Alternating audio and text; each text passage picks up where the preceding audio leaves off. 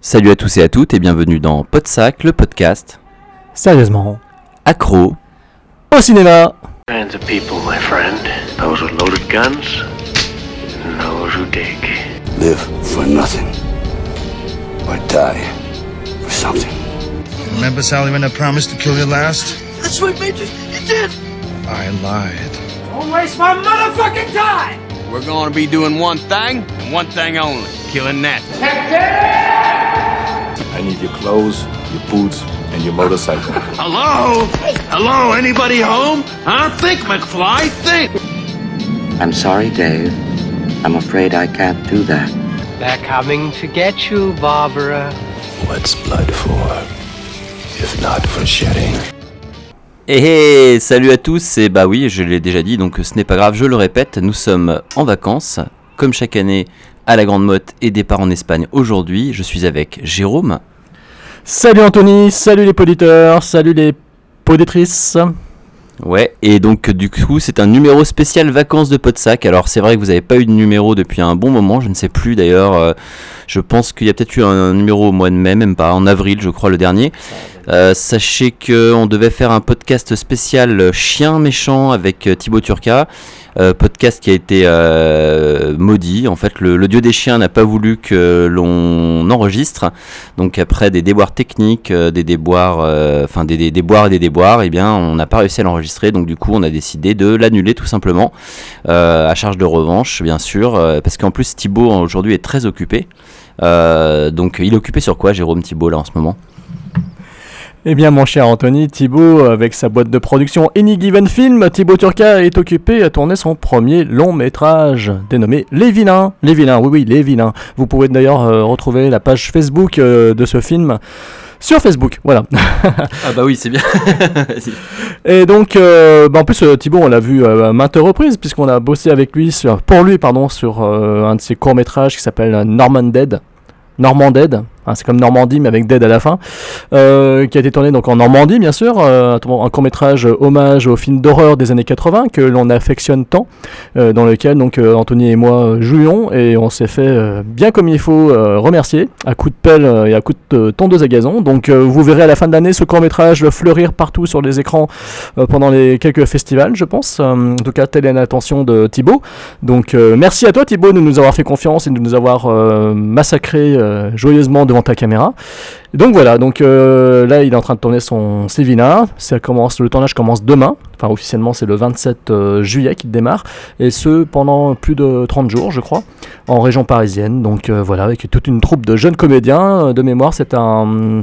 Pour avoir eu l'o- l'opportunité et, la chance de lire le scénario, il s'agira donc d'une comédie très contemporaine, très actuelle, qui est une sorte de, de croisement entre les beaux gosses et les American euh, mais euh, tout en respectant euh, la nouvelle génération Y.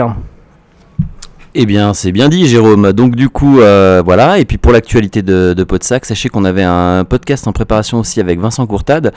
Euh, mais pour des raisons de planning et de nœuds papillons, eh bien, ce podcast euh, est ajourné pour l'instant. Ben, on ne sait pas trop. On attend peut-être que Vincent soit dispo. Ou, bon, voilà, on verra bien. Mais de toute façon, on a un podcast prévu avec Philippe Bunel. De quoi, Philippe Bunel C'est euh, qui déjà? Philippe Bunel, on l'a, on l'a, on l'a jamais, on l'a jamais reçu euh, parmi nous, mais bien entendu, euh, il officie euh, sur un podcast. Et quel podcast, Jérôme? Un grand podcast. Je te donne la parole. Cinépheuse Bah voilà. Bacast Et ouais, Cinépheuse, alors d'ailleurs qui a rebooté sa formule euh, l'année dernière, si je, ne me, si je me souviens bien. Donc vous pouvez les retrouver en audio et en vidéo. Euh, Il y a deux flux euh, séparés. Voilà, de toute façon on, vous, on en reparlera quand on le recevra. Et puis bien entendu, on parlera de son podcast, de ça, de ça et puis de Backcast. Euh, voilà, donc du coup on a déjà choisi les films avec lui. Et puis bah reste plus qu'à trouver la date d'enregistrement. Donc bah, on vous tiendra au courant dès que possible. Je pense que de toute façon on refera, les podcasts re- repartiront à la rentrée, mais au moins vous aurez celui-ci pour les vacances. Et donc ce podcast, euh, bah, c'est un peu les vacances de Podsac, c'est-à-dire euh, les films que nous avons vus pendant ces vacances avec Jérôme. Un film de cinéma, enfin un film qu'on a vu au cinéma, bon, qui maintenant est sorti depuis deux semaines, une semaine ou deux semaines, donc euh, peut-être un peu plus quand vous écouterez le podcast. Et puis quatre films que nous avons vus en DVD. Donc les quatre films sont l'étrange, cinq films pardon, cinq films en DVD. Ah, il me semblait quatre. L'étrange vice de Madame Ward, Dynamite Jackson, Alice Sweet Alice, Thriller et Sœur de sang. Pardon, effectivement, j'avais oublié que nous avions vu 5 films. Donc nous parlerons de 6 films aujourd'hui. Euh, bien entendu, bah, pour les films, hein, on va pas faire euh, très long puisque euh, sinon bah, ça ferait un podcast de 3 heures. Voilà, donc on parlera un petit peu de chacun de ces films-là. Et Jérôme, je sais pas, tu veux commencer sur peut-être le premier qui est un petit, un petit Ah mais oui, tu sais combien j'affectionnais Jello et combien j'affectionne aussi faire saturer la bande son de notre enregistrement parce que je vois sous les yeux la bande son qui est ultra saturée. Mais bon, c'est pas grave. Euh, oui, donc euh, on a démarré nos festivités euh, cinématographiques avec un bon Giallo de 1971, un film qui a été édité en DVD chez Neo Publishing, donc la boîte bah, malheureusement défunte qui sortait plein de films rares avec de belles éditions, etc. Donc, euh, l'étrange vice de Madame Ward, Lo strano vizio della signora Ward, euh, pour la version originale en italien, euh, que je sais pas du tout bien parler comme il faut, n'est-ce pas? Donc, un film réalisé par un des fameux Sergio, alors pas Sergio Leone, pas Sergio Corbucci, mais Sergio Martino. Sergio Martino, qui était un réalisateur italien très, hum, très doué pour les gialli, puisqu'il en a tourné quand même pas mal. Il a tourné Torso, qui est sorti d'ailleurs récemment en DVD chez Ecstasy of Film. Il a tourné aussi La queue du scorpion. Il a tourné, il a réalisé Toutes les couleurs du vice. Et Ton vice est une chambre close dont moi seul ai la clé. Ça, c'est un titre, c'est un titre qui fait beaucoup rire Anthony. C'est normal parce que Martino, en fait, il a fait une trilogie en fait dans cette Jali. Hein. Vous savez, c'est un peu comme euh, Argento qui avait fait sa trilogie animalière quand il a tourné ses premiers films avec L'oiseau au plumage de cristal, Quatre mouches de velours gris et Le chat à neuf queues. Et ben Martino, on peut dire qu'il a fait pareil. Il a fait toutes les couleurs du vice. Il a fait L'étrange vice de Madame Ward et Ton vice est une chambre close dont moi seul ai la clé. Donc euh, une trilogie marquée euh, sous le sceau du vice. Il a tourné également un western qui s'appelle Manaja, euh, l'homme à la hache. Ensuite, il a fait un film assez culte avec Ursula Andress, un film de cannibale qui s'appelle La montagne du dieu cannibale. Vous savez, c'est ce film avec l'affiche très célèbre où on voit donc Ursula Andress en imitant petite nuisette euh, toute mouillée euh, qui laisse apparaître sa poitrine opulente. Et ensuite, il a tourné un film aussi assez culte avec une James Bond girl dénommée euh, Barbara Bach. Euh, ce film, c'était Le continent des hommes poissons, des hommes poissons en costume et en plastique, euh, un film culte euh, d'aventure assez, assez ringard, mais assez, assez kitsch, et, mais, mais- mais finalement très drôle et très, enfin très drôle, très fun et très divertissant.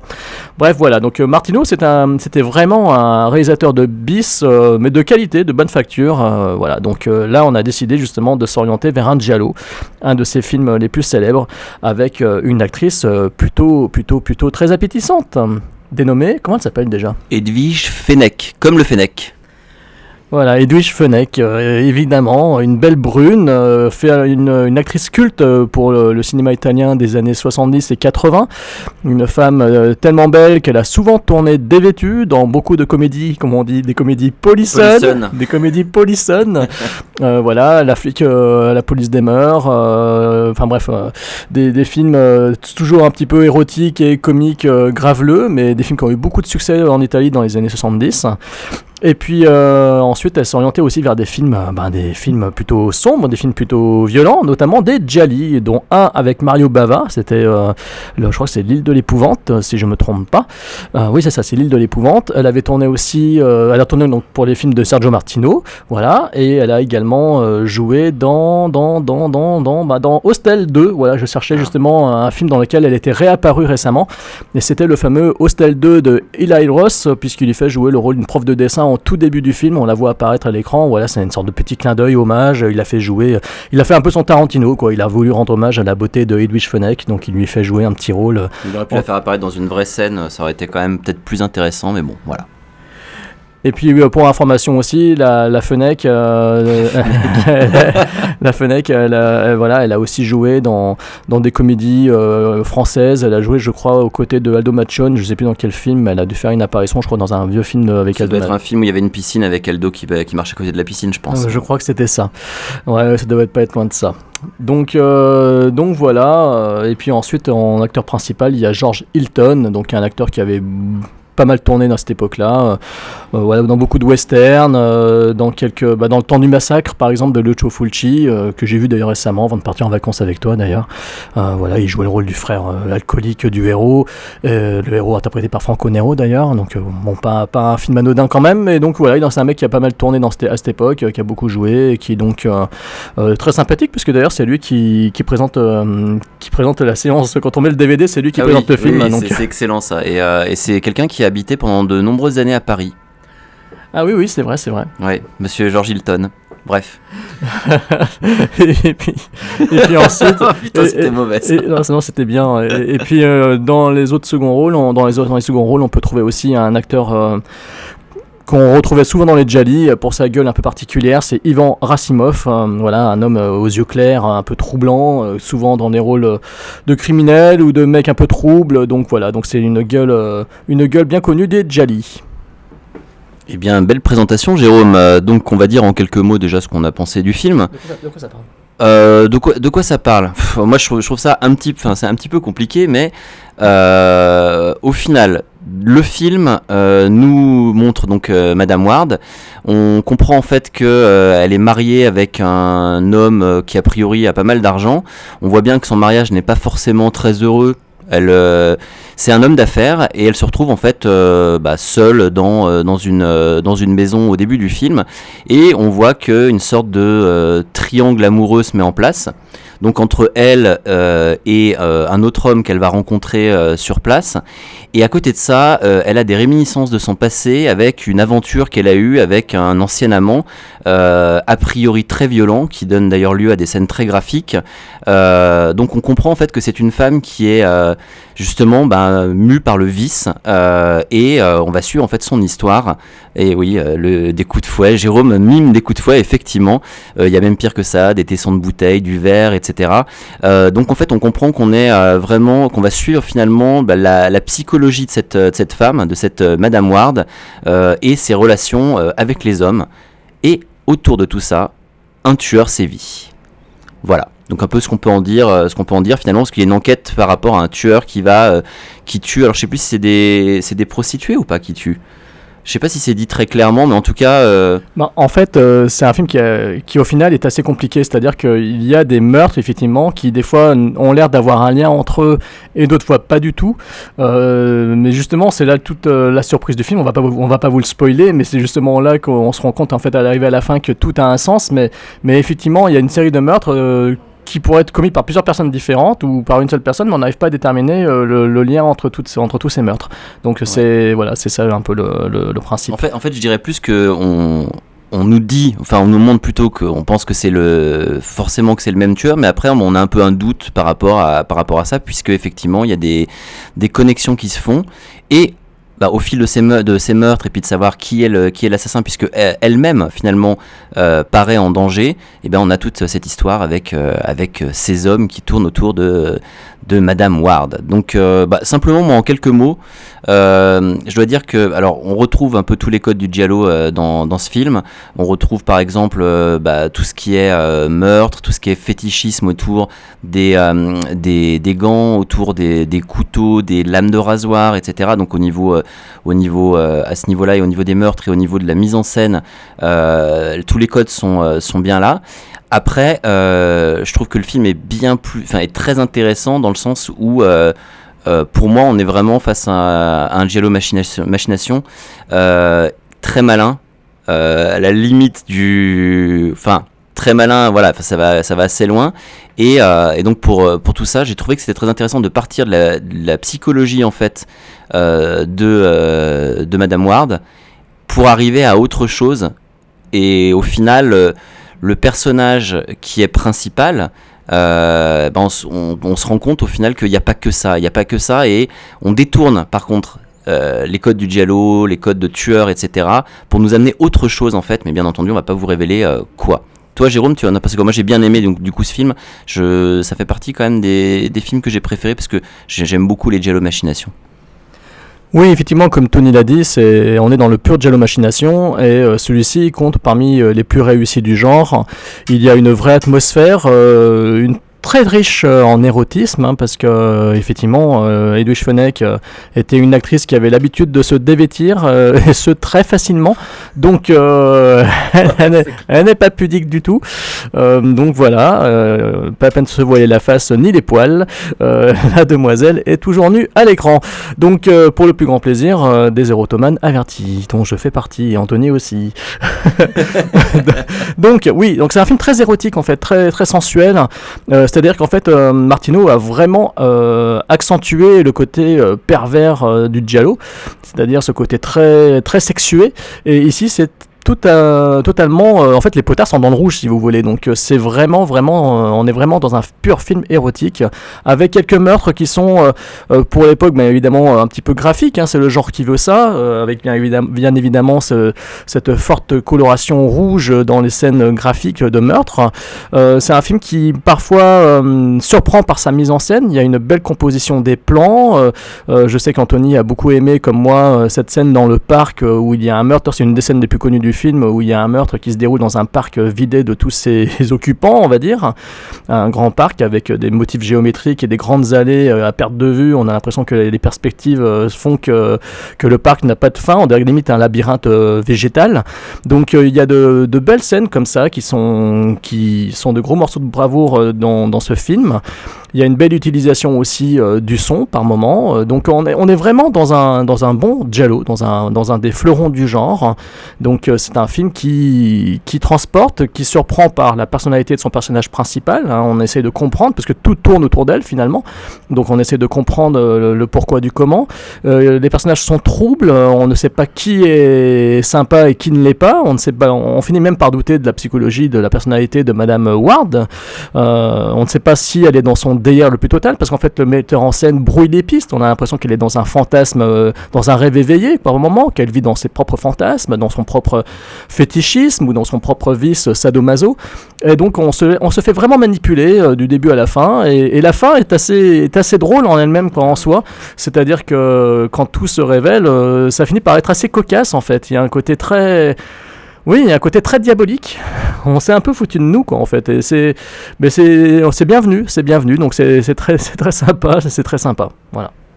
Effectivement, ouais. un- donc moi un film en tout cas que je vous conseille euh, fortement et juste pour euh, revenir sur un seul point, euh, Jérôme tout à l'heure parlait de graphique et justement de, de l'aspect rouge, etc. Euh, Et c'est vrai que les scènes euh, qui les scènes qui sont mises en place quand elle arrive et qu'elle repense à ce qui lui est passé avec son ex-amant sont quand même assez ouais assez gratinées quoi. C'est-à-dire que Enfin, vous le verrez quand vous verrez le film, mais il y a quand même, y a quand même des trucs. Donc, tu parlais de nudité, alors ça c'est clair. Et on verra d'ailleurs plus tard dans un autre film dont on parlera qu'il y a d'autres actrices aussi qui n'ont pas peur de se mettre à nu. Et avec Jérôme, bah, on apprécie ça énormément. Mais c'est vrai que dans ce Jello-là, il y a beaucoup de scènes de débauche aussi. C'est marrant parce qu'en fait, on a vraiment l'impression d'être dans un film libertaire des, de la fin des années 60, parce qu'il date de 71 celui-ci, donc euh, on est vraiment dans la pure libération sexuelle. Euh, Il y a une scène de soirée euh, où on voit des femmes se mettre carrément à poil, se, battre, euh, se battre devant tout le monde, et tout le monde qui l'a rigolé en les regardant se fout carrément à poil, s'arracher les sous-vêtements et tout. Le metteur en scène, il filme ça bien comme il faut. c'est assez, drôle en fait. Il y a un côté très euh, waouh, euh, on s'en fout, euh, euh, c'est la fête, c'est la, la liberté, la libération sexuelle de la plus totale, et faisons tout ce que l'on veut pour. Pour s'éclater et allons même jusqu'au meurtre puisque ça peut être aussi fun que le reste. Oui. Et puis d'ailleurs, c'est très malin parce que le réalisateur, en nous montrant ça, nous montre une certaine époque, nous dit bah voilà, les choses sont normales, et donc ça nous fait euh, comprendre et admettre euh, ce que fait l'héroïne en elle-même, les relations qu'elle peut avoir. Et du coup, ça donne une tournure euh, assez drôle à la fin, justement, parce que parce qu'il se joue de nous pas mal, quoi. Voilà. Donc, euh, on passe, on va passer au second film. Euh, le second film, qui est un film de 1974, euh, qui s'appelle Dynamite Jackson. Ou TNT Jackson. Magnifique film. Alors donc là, on est vraiment, bah, on peut le dire, on est dans la black exploitation, hein, Jérôme. Tu vas, bah, tu vas nous le présenter, nous dire un petit peu réal, etc. Et puis, et puis bien entendu, un petit pitch de Dynamite Jackson.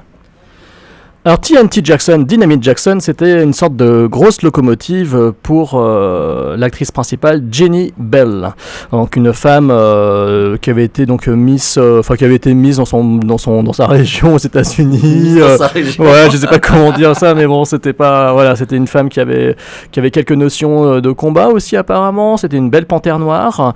Euh, en gros, quand elle a tourné ce film, euh, je pense que la production, c'est-à-dire euh, Roger Corman, parce que c'est une production euh, New World Pictures, euh, je pense qu'il voulait faire d'elle une nouvelle euh, Pam Grier. Donc on est vraiment effectivement dans un pur produit d'exploitation, un pur produit de Black Exploitation. hein. Donc on avait déjà fait un- une thématique sur la Black Exploitation, on avait déjà parlé de Cleopatra Jones, effectivement. Et là, effectivement, on a l'impression que l'actrice, c'est une sorte de sosie de, de la fameuse Cleopatra Jones. Euh, donc euh, c'est un film qui a été euh, produit par Corman et Corman en fait s'est adjoint les services d'un metteur en scène philippin qui tournait depuis le, milieu des années 50. Un réalisateur philippin très connu pour beaucoup beaucoup beaucoup de séries B voire de séries Z. Un réalisateur qui s'appelle Sirio H. Santiago, euh, non pas du Chili mais des Philippines.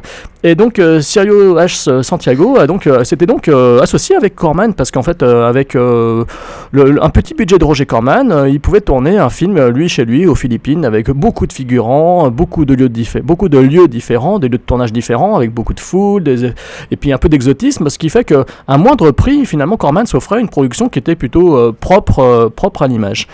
Donc voilà, donc ce film, euh, production New World Pictures avec Jenny Bell, donc une actrice qui, a eu une carrière quand même assez conséquente dans la Exploitation, on l'a vu dans plein de films et surtout dans des films produits par Corman. C'est un film également qui est scénarisé, alors ça c'est assez marrant. Alors je vais vous dire pourquoi. Alors c'est écrit par euh, le scénario a été écrit par Dick Miller.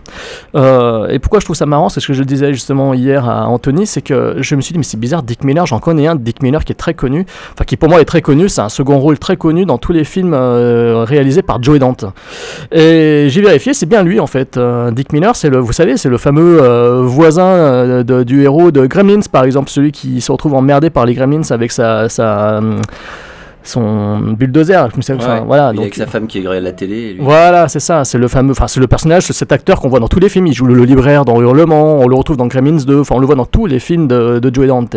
Et, et à forte, euh, à forte raison, puisque Joey Dante en fait était euh, à, son, tout début de carrière, donc avant, bien avant justement le tournage de, Piranha pour euh, Corman, il s'occupait justement de réaliser les bandes annonces pour les films de Roger Corman. C'est lui qui faisait les bandes annonces et c'est justement lui qui a trouvé l'accroche publicitaire de TNT Jackson où il a mis justement sur l'affiche, une affiche d'ailleurs complètement euh, très très connue et très très belle, c'est une, une affiche assez culte, hein, je vous invite à la... Moi je la mettrai certainement euh, en visuel de l'article. Il a mis que Jen Bell était euh, winner of the, of the Ebony Fist Award. Alors, euh, Fist, tu peux nous traduire, Jérôme? Ben, vous savez, le, le fist, euh, vous savez, c'est comme la fistinière, c'est... c'est- Ah d'accord, non, ok, c'est pas ça c'est ça. Oui, non, non, c'est pas tout à fait ça Ah. ici. Là, c'est euh, donc euh, voilà, winner of the Ebony Fist Award. Donc en fait, pour nous faire croire que euh, cette euh, cette fameuse Jenny Bell euh, était une superbe euh, combattante, euh, voilà. Donc euh, grosso modo, euh, qui savait donner des, des points. Bah en fait, euh, en fait, Jérôme, bah, C'était bidon. En fait, c'était bidon. C'était une accroche totalement bidon. C'était une invention de pure et simple de, de Joey Dante. Donc bravo Joey Dante et bravo à toi. T'as réussi à, à vendre du rêve sur un film qui finalement euh, n'est pas si euh, admirable que ça. Alors de quoi ça parle? Bah, En fait, Dynamite Jackson. Donc attends, juste avant, peut-être que ouais. tu voulais parler de, de Stan Shaw en, en acteur et puis. Oui, pardon, c'est vrai qu'il y a d'autres comédiens dans ce film, mais bon, il y en a un qui est peut-être plus important que les autres, c'est Stan Shaw, effectivement, un acteur de Black Exploitation aussi qui a eu beaucoup, beaucoup, beaucoup, qui a, tourné énormément, qui joue encore aujourd'hui, qui a tourné dans plein de séries télé, donc c'est une gueule. Si vous cherchez euh, Stan Shaw, euh, S-H-A-W, vous trouverez, euh, vous verrez sa tête et vous vous direz, tiens, c'est vrai, je l'ai vu dans plein de films celui-là, et je l'ai vu dans plein de séries télé j'étais gamin dans les années 80-90. C'est normal. Là, dans ce film-là, il était tout jeune. C'était un, artiste martial accompli, complet. Oui, parce qu'il faut quand même le dire, hein, Dynamite Jackson, c'est un film de baston, c'est un film de Black Exploitation, certes, mais c'est surtout un film de d'action, un film de kung fu fu, tourné euh, avec des Philippins qui savent se battre comme des foufous, et avec une actrice qui a un corps tellement à tomber qu'on est foufou. Mais euh, oui, voilà, donc c'est un film d'action, euh, ça raconte en fait une histoire de vengeance, hein, enfin de vengeance en fait, le, frère de, Dynamite Jackson s'est fait méchamment massacrer la gueule, et donc elle vient justement pour essayer de, retrouver les auteurs de ce massacre et bah, leur, leur molester la tête pour prendre une expression typique des années 70. Elle veut donc les molester, elle veut les, les battre, elle veut leur donner, elle veut leur faire goûter euh, ses poings et ses petites cuisses. Ah oui, d'ailleurs, à ce sujet-là, il y a une belle scène d'ailleurs, on, y reviendra, on y reviendra. Et donc, euh, oui, voilà en gros euh, de quoi ça parle. C'est un sujet euh, tout simple pour un film qui dure pas longtemps. En plus, il dure 1h11 minutes. Je vais vous dire, hein, vous avez, pas, vous avez le temps de, de déjeuner devant, il n'y a pas de souci. C'est pas très long, pourtant, ça a l'air de durer 3 heures. Je- tu vois, tu me- J'allais le dire, Jérôme, voyez mon regard, il essaie du putain, faut que je le dise ça. donc, euh, donc voilà, bref, en gros, maintenant je te laisse euh, la parole à Anthony, vas-y. Eh bien, que dire de ce superbe film euh, Bah, vraiment, c'est très mauvais. Alors, le problème, c'est que c'est extrêmement mauvais, euh, même, enfin, surtout en fait au niveau des scènes d'action. Et malheureusement, c'est quand même un petit peu le, bah, fond du film, quoi. C'est euh, de l'action avec Jenny Bell en, en badass girl. Le problème, c'est qu'elle ne sait pas se battre. Alors ça se voit très clairement à l'écran. Par contre, elle sait faire des cabrioles. Alors là, ça, euh, c'est la reine de la roulade avant, de la roue, de ce que vous voulez. Mais alors par contre, euh, tous les coups qu'on voit pratiquement, on se rend compte qu'ils ne sont pas portés. Il y a quelques combats qui sont un peu mieux réussis que d'autres. Euh, par contre, je me rappelle euh, du, combat qu'elle a avec euh, avec la, femme blonde du du bad d'un des bad guys qui est a à mourir de rire tellement tellement c'est mauvais. On voit en fait qu'il y a aucune énergie dans la scène. Et bah c'est comme ça un petit peu tout le long du film. Alors si on rajoute en plus notre ami Joe, donc asiatique de son état, mais qui se fait appeler Joe parce que lui effectivement est, on va dire, il- il le dit, je suis asiatique à l'extérieur, mais euh, mais américain grosso modo à l'intérieur, euh, qui euh, bah, frappe sur des sortes de machines. En fait, on se rend compte qu'il a des sortes de machines d'entraînement, mais en fait, il fait rien avec. Il donne des, des, coups de doigt dessus. Enfin, ça rend le film assez pitoyable, sachant qu'en plus de ça, le scénario, bah pourquoi pas, elle recherche une histoire de vengeance, etc. tombe un petit peu à plat sur ce- certains éléments et, et voilà. Par contre, ce que je peux dire, la seule chose qu'on peut retenir en fait de ce film, enfin il y a deux choses qu'on peut retenir. Le fait que effectivement, comme disait Jérôme au début, euh, ils ont réussi quand même à avoir pas mal de figurants. Donc ça c'est plutôt euh, ça ça donne en fait une certaine ampleur au film. Euh, ils ont pu tourner même pendant une fête, je sais plus ce que c'était, avec beaucoup de, personnes autour, avec des sortes de dragons, des choses comme ça. Enfin, on, sent en fait quel- quelque part que c'est pas le film fauché qui a été tourné, comme aime le dire Jérôme, dans un hangar abandonné. Donc ça c'est plutôt pas mal. Le problème c'est que ben je trouve que d'ailleurs tous les acteurs sont plutôt mauvais dans, l'ensemble dans leur rôle.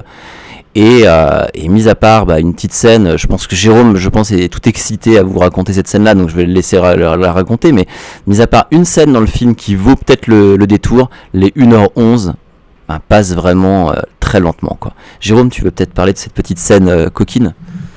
Oui, bon, en fait, c'est pas une scène qui m'a marqué plus que ça. C'est juste qu'on est parti sur le délire de dire qu'on avait vu des films un peu olé olé. Donc euh, oui, en fait, euh, non, enfin c'est- c'est c'est- c'est pitoyable. hein. C'est juste une scène euh, d'action où euh, voilà, ils ont trouvé le prétexte euh, de la faire se battre, euh, de mettre, de montrer l'héroïne se battre euh, en, en culotte, voilà, tout simplement. Euh, voilà, topless en culotte. Donc elle se balade euh, seins nus, elle donne des coups de latte euh, au ralenti avec des effets de cabriole parce qu'elle ne sait faire que ça. hein. Elle ne sait faire que sauter euh, en avant ou en arrière. Et elle change de culotte en plein saut. Voilà, oui, justement, il y a un énorme faux raccord, c'est assez drôle, euh, un très beau faux raccord, changement de couleur de culotte en plein milieu de, de la séquence d'action.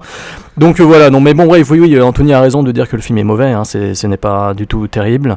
On vous le déconseille, euh, sauf si vous voulez, par curiosité, vous offrir les joies d'un pur produit d'exploitation très bis, parce que là, c'est vraiment très bis, hein, ça fleure pas trop avec le Z, parce que ça reste quand même honorable, hein, comme tu l'as dit, euh, le fait qu'il y ait des figurants, le- le- l'exotisme aussi, parce qu'il y a beaucoup de lieux différents, ça tourne un peu partout, euh, dans un casino, euh, dans en pleine rue, enfin on, se balade un peu partout dans, les Philippines, hein, euh, même si c'est prétendument, enfin ça prétend se dérouler à Hong Kong, on se balade vraiment partout en fait, on découvre plein de lieux différents, il y a beaucoup de costumes, beaucoup de, voilà, donc, mais le problème c'est que les comédiens étant mauvais comme détruits, les scènes d'action étant très longuettes, et en fait elles se, les personnages se battent au ralenti en fait. On a l'impression qu'ils se, on a l'impression qu'ils se freinent en fait parce que devant eux il y a une personne, il y a, une actrice qui sait pas se battre quoi en fait tout simplement. C'est, pas, ou alors c'est que le, réalisateur était très mauvais parce qu'en fait on a le sentiment que, parce qu'apparemment elle, savait se défendre cette petite dame, mais on a je, je pense surtout qu'elle faisait plus gymnaste qu'autre chose en fait. Quand on le voit effectivement, quand tu dis pour les cabrioles et tout,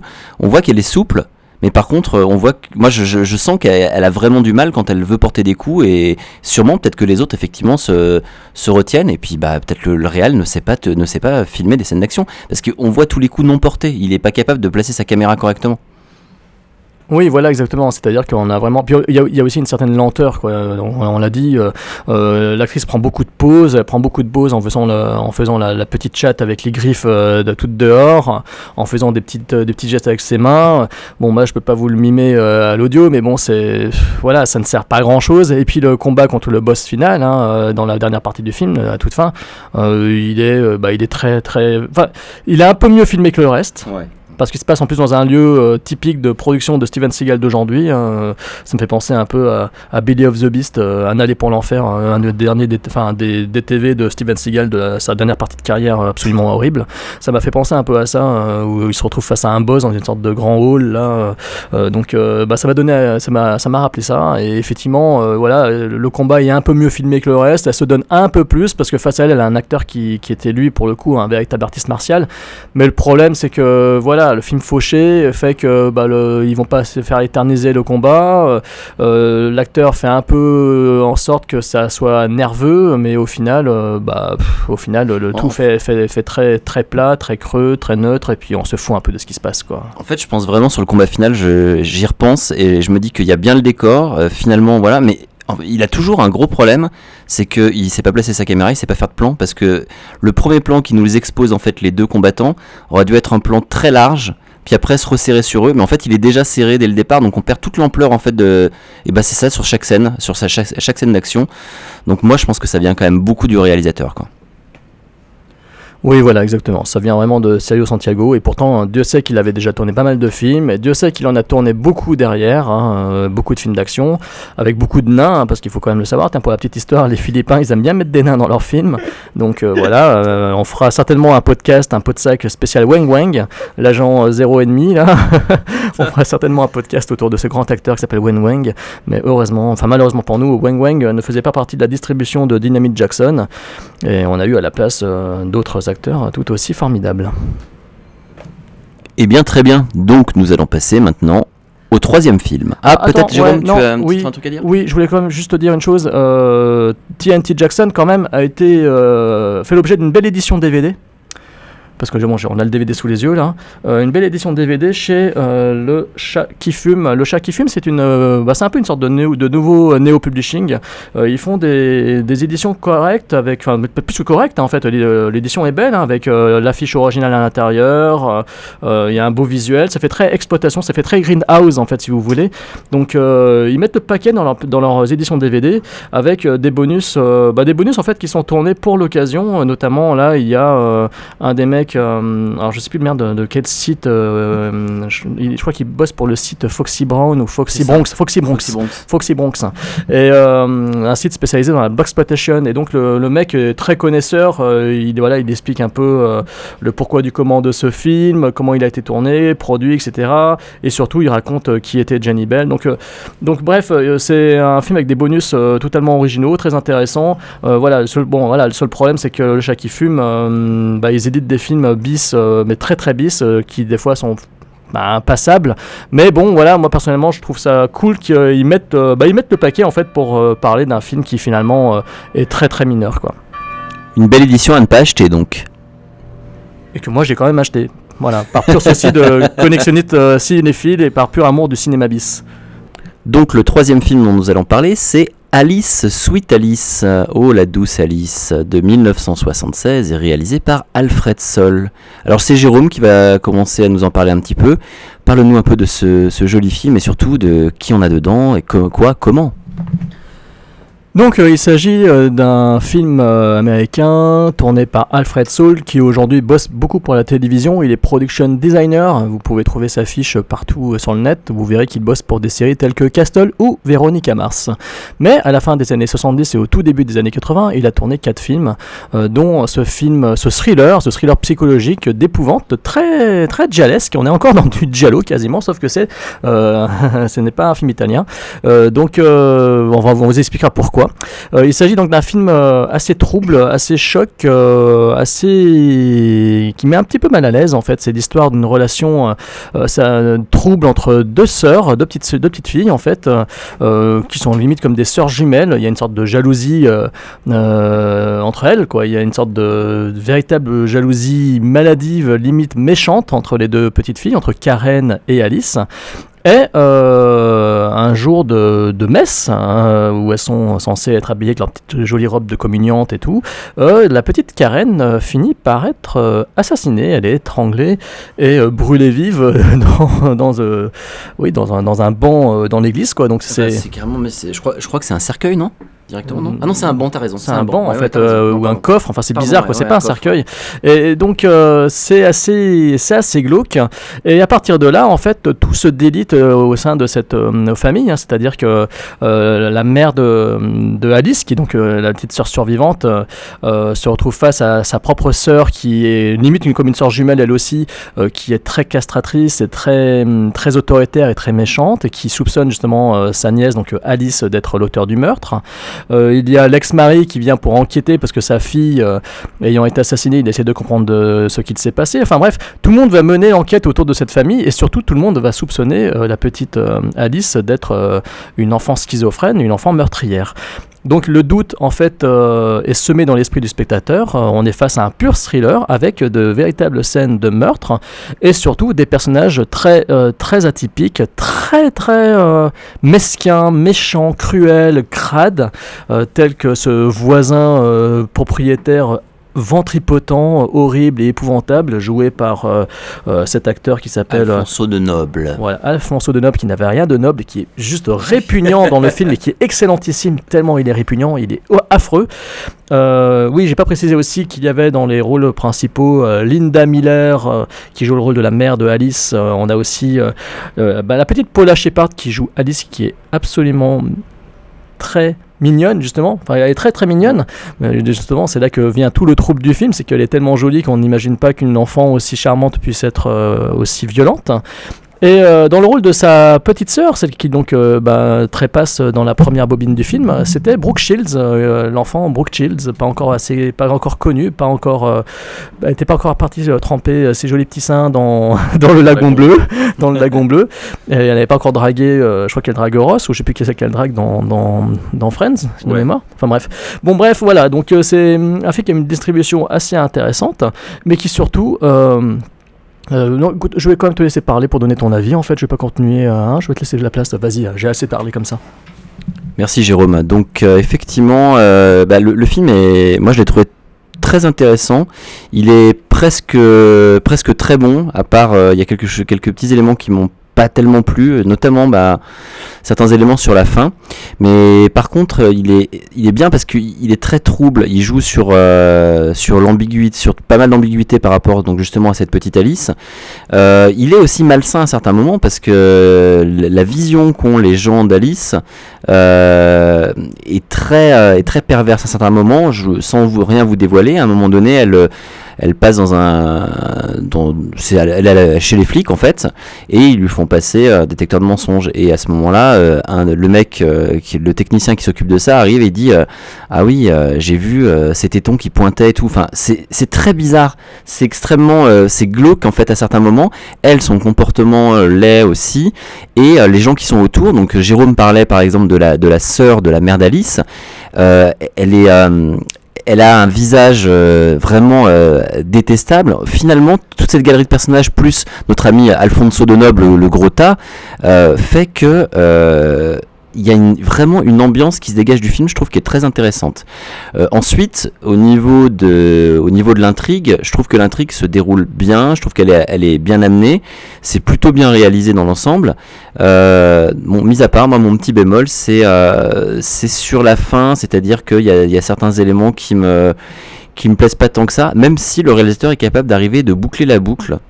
Euh, sur euh, sur certains éléments, notamment euh, notamment bah, sur voilà sur le sur les éléments principaux de l'intrigue. C'est di- c'est difficile d'en parler parce que je veux je veux rien vous dévoiler, mais sachez que pour moi c'est quand même bah, déjà il y a quand même y a quand même le le côté masque aussi.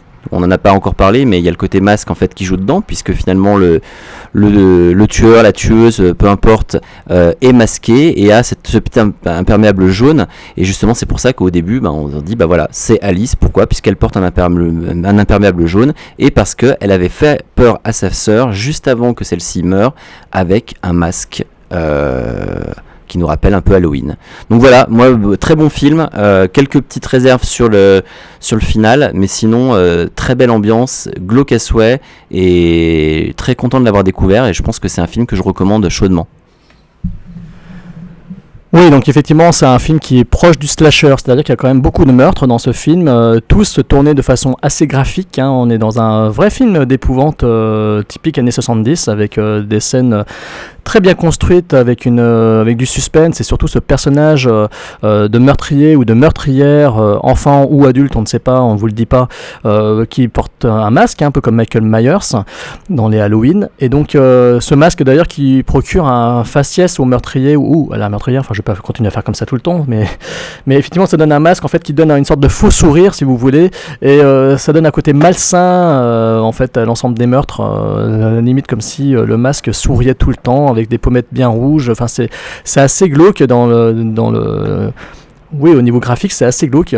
Et puis euh, la construction, euh, la mise en scène, très très belle. Il y a vraiment de très très beaux effets de mise en scène. Euh, je disais qu'on était proche du Giallo, effectivement, parce qu'il y a beaucoup de- d'effets de, gros plans, beaucoup d'effets de. Il y a un certain fétichisme dans la mise en scène, notamment un œil au travers le- l'œilleton, le- les plans sur les couteaux, les plans sur le visage masqué. il y a des effets d'entrée dans l'image à l'écran qui sont assez réussis, comme ce personnage qui se découpe sur une porte avec de la pluie derrière lui et au premier plan on a ce grand drap blanc qui est en train de, qui, qui est en train de sécher dans une cave. Le personnage approche dans la, dans- entre dans la cave et puis d'un coup il y, a- il y a sa silhouette qui se découpe derrière le drap. Enfin il y a beaucoup d'effets comme ça de, de mise en scène qui sont très réussis. Euh, toute l'atmosphère autour ensuite comme disait Anthony euh, toute l'atmosphère est très malsaine très cradingue en fait. C'est très malsain parce qu'on est vraiment limite dans le, dans le délire pédophile en fait euh, avec le personnage de ce voisin horrible entouré de chats avec des vêtements on a l'impression qu'il a fait pipi sur lui euh, à plusieurs reprises. Enfin c'est c'est vraiment sale. C'est un film très très sale et qui fait qu'en fait que euh, tout ça participe pour moi à la réussite totale de ce film que je vous recommande vraiment chaudement. Euh, qu'on se fait vraiment avoir du début à la fin hein. et puis c'est un film très Hitchcockien aussi. C'est- c'est-à-dire que la construction du film est très Hitchcockienne. On, on- on nous manipule du début euh, à la fin. Et quand l'idée l'identité euh, du véritable meurtrier ou de la véritable meurtrière se fait euh, le réalisateur s'amuse encore à essayer de brouiller les pistes, à nous mener en bateau et essayer de faire durer justement le suspense jusqu'à la fin. Euh, voilà, jusqu'au bout. Quoi. En fait, on est vraiment euh, porté dans l'histoire euh, autour de ces personnages, tous aussi détestables les uns que les autres, et avec bah, beaucoup de scènes choc. hein. Il y a beaucoup de scènes choc dans ce film. Donc Alice Alice, c'est un très très bon slasher avec euh, une véritable psychologie, euh, une très très belle mise en scène, je l'ai déjà dit, et c'est un film donc euh, voilà qui même s'il est américain, on sent la, forte influence du giallo à l'italienne tout le long. Voilà, donc c'est vraiment une réussite, une pure réussite. Tout à fait. Donc, maintenant, passons au quatrième film. Un film qui s'appelle Thriller de Michael Jackson, ou Crime à froid donc euh, en français. Donc non, le film est, fait- est réalisé par euh, Bo Arne Vibenius. Donc c'est un réalisateur qui, euh, qui était l'élève de Ingmar Bergman, c'est ça, hein, Jérôme? C'était son élève en fait, il travaillait avec lui. Son assistant. Son assistant, ouais, tout à fait. Ouais. Donc, film de 1973.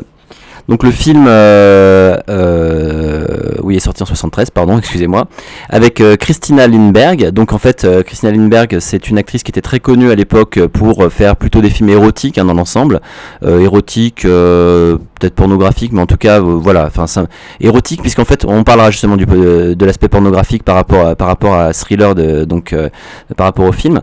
Euh, le film est très connu. Euh, Enfin, Jérôme, en tout cas, m'en a parlé, et c'est comme ça qu'on on a été amené à le voir, euh, par rapport aux influences qu'il a pu avoir par rapport à d'autres films. On en parlera tout à l'heure. Et donc, du coup, c'est pour ça qu'on s'est dit que c'était euh, intéressant déjà de le découvrir et, et de vous en parler.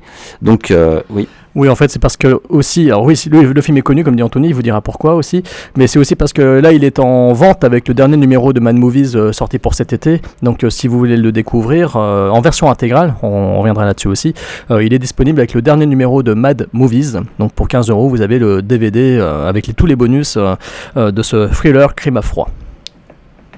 Voilà. Et donc, du coup, en fait, au niveau, alors, on parlera, et en acteur, on a ici, on a Heinz Hopf, donc euh, l'acteur qui donne euh, finalement euh, la réplique. Eh ben non, pas vraiment, mais on verra bien pourquoi. À Christina Lindberg. Euh, donc l'histoire, ça parle de quoi? Tout simplement, on découvre une petite fille au tout début du film sur une scène je dois vous le dire, hein, passez cette scène-là parce que c'est une scène ridicule. Euh, une petite fille euh, qui tourne dans les bras d'un vieil homme. Euh, tout d'un coup, on voit le vieil homme qui tombe à terre, qui a du sang dans la bouche, et euh, bah, on comprend pas ce qui se passe. Et puis d'un coup, après, on apprend par deux campagnardes qui sont en train de, de marcher que cette petite fille a été violée donc par, par, ce, par ce vieux satyre. Et on retrouve cette petite fille des années plus tard, donc elle a un peu grandi. On donne pas l'âge l'âge de l'actrice dans le film, mais bon, euh, je sais pas, peut-être qu'elle a 18 ans, quelque chose comme ça. Elle se retrouve à travailler à la ferme pour ses parents, et euh, un jour, elle part à la ville. Donc euh, on voit que donc elle déjà première chose elle est muette elle est muette complètement depuis en fait son viol et donc elle se retrouve à la ville un jour et pour partir à la ville elle doit prendre le bus elle rate son bus et là un joli euh, monsieur lui propose de l'accompagner. Il va la faire euh, manger au restaurant il va la faire boire il va la droguer et il va la mettre sous l'influence de l'héroïne pour en faire sa pute. Voilà c'est un peu ça c'est à dire qu'en fait grosso modo elle va se retrouver embringuée euh, par ce par ce mec qui est simplement euh, un proxénète euh, qui ne pense juste qu'à l'argent et qui n'a rien à faire en fait d'elle. Il va donc la prostituer en la rendant dépendante à l'héroïne et grâce à cette dépendance là, il va ça va lui permettre en fait de la- lui faire faire les les pires atrocités. Donc ça va être le début du film. Voilà. Et donc après, bah, on va voir. Je sais pas, Jérôme, tu veux commencer à dire quelques mots dessus parce que j'ai pas envie d'aller un peu plus loin pour l'instant? Oui, alors il s'agit en fait, vous avez compris, euh, d'un film assez cru. Hein, parce que vu le sujet, ça démarre déjà assez mal.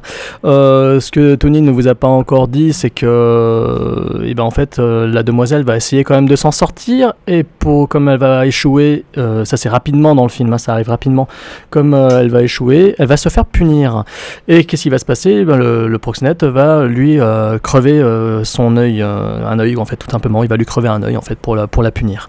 Ce qui n'empêchera pas Christina Lindbergh, qui est vraiment une des plus belles actrices de cette époque, hein, des années 70, euh, ça, ne l'empêchera pas évidemment de continuer euh, à rapporter beaucoup d'argent euh, à son proxénète, puisque voilà, elle est très douée, on va dire. Et donc, qui aussi va provoquer la colère de l'héroïne, va provoquer son, sa soif de vengeance, et va provoquer donc tout ce déferlement de violence qui va pas tarder à arriver. Donc oui, vous avez compris, nous sommes donc dans un rape and revenge movie, c'est-à-dire un film de viol et film de vengeance, hein, un genre cinématographique euh, qui est né dans les années 70, euh, pour, enfin, oui, enfin non, pas vraiment, il est né avec Bergman justement, parce que Bergman avait tourné La, Source, tout le monde le sait. Et euh, voilà, et donc euh, Bo Arne Vibenius, le réalisateur de Thriller Crime à froid, était donc l'assistant de Bergman. Donc euh, je pense que l'influence de Bergman sur ce film-là est évidente.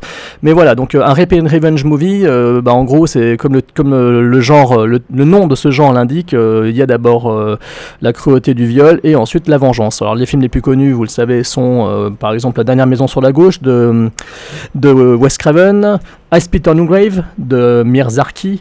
Euh, voilà donc en gros euh, les deux gros fleurons que l'on peut euh, citer.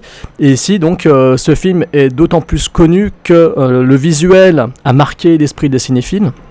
Cette femme armée d'une carabine avec le bandeau sur l'œil noir, bah, c'est une affiche très connue que l'on peut trouver dans plein de bouquins euh, consacrés au cinéma d'exploitation, qu'on peut trouver sur plein de sites, et surtout, qui a marqué euh, les mémoires du jeune cinéphile qui était Quentin Tarantino, puisque dans Kill Bill, il s'en est vachement inspiré. Et il s'en est pas du tout, euh, il, a- il a, enfin, il a il l'a bien dit, il a bien certifié que le personnage de Daryl Hannah dans Kill Bill volume 1 et 2 était directement inspiré de Christina Lindbergh dans Crime à froid. Voilà, donc euh, avec, euh, en étant adoubé par le plus grand cinéphile de tous les temps qui est Quentin Tarantino, forcément, Thriller Crime à froid est un film qui, euh, a repris un peu de sa superbe ces dernières années et qui depuis est revenu sur le devant de la scène et justement qui fait l'objet donc d'une belle édition DVD sortie tout, récemment là cet été. Voilà.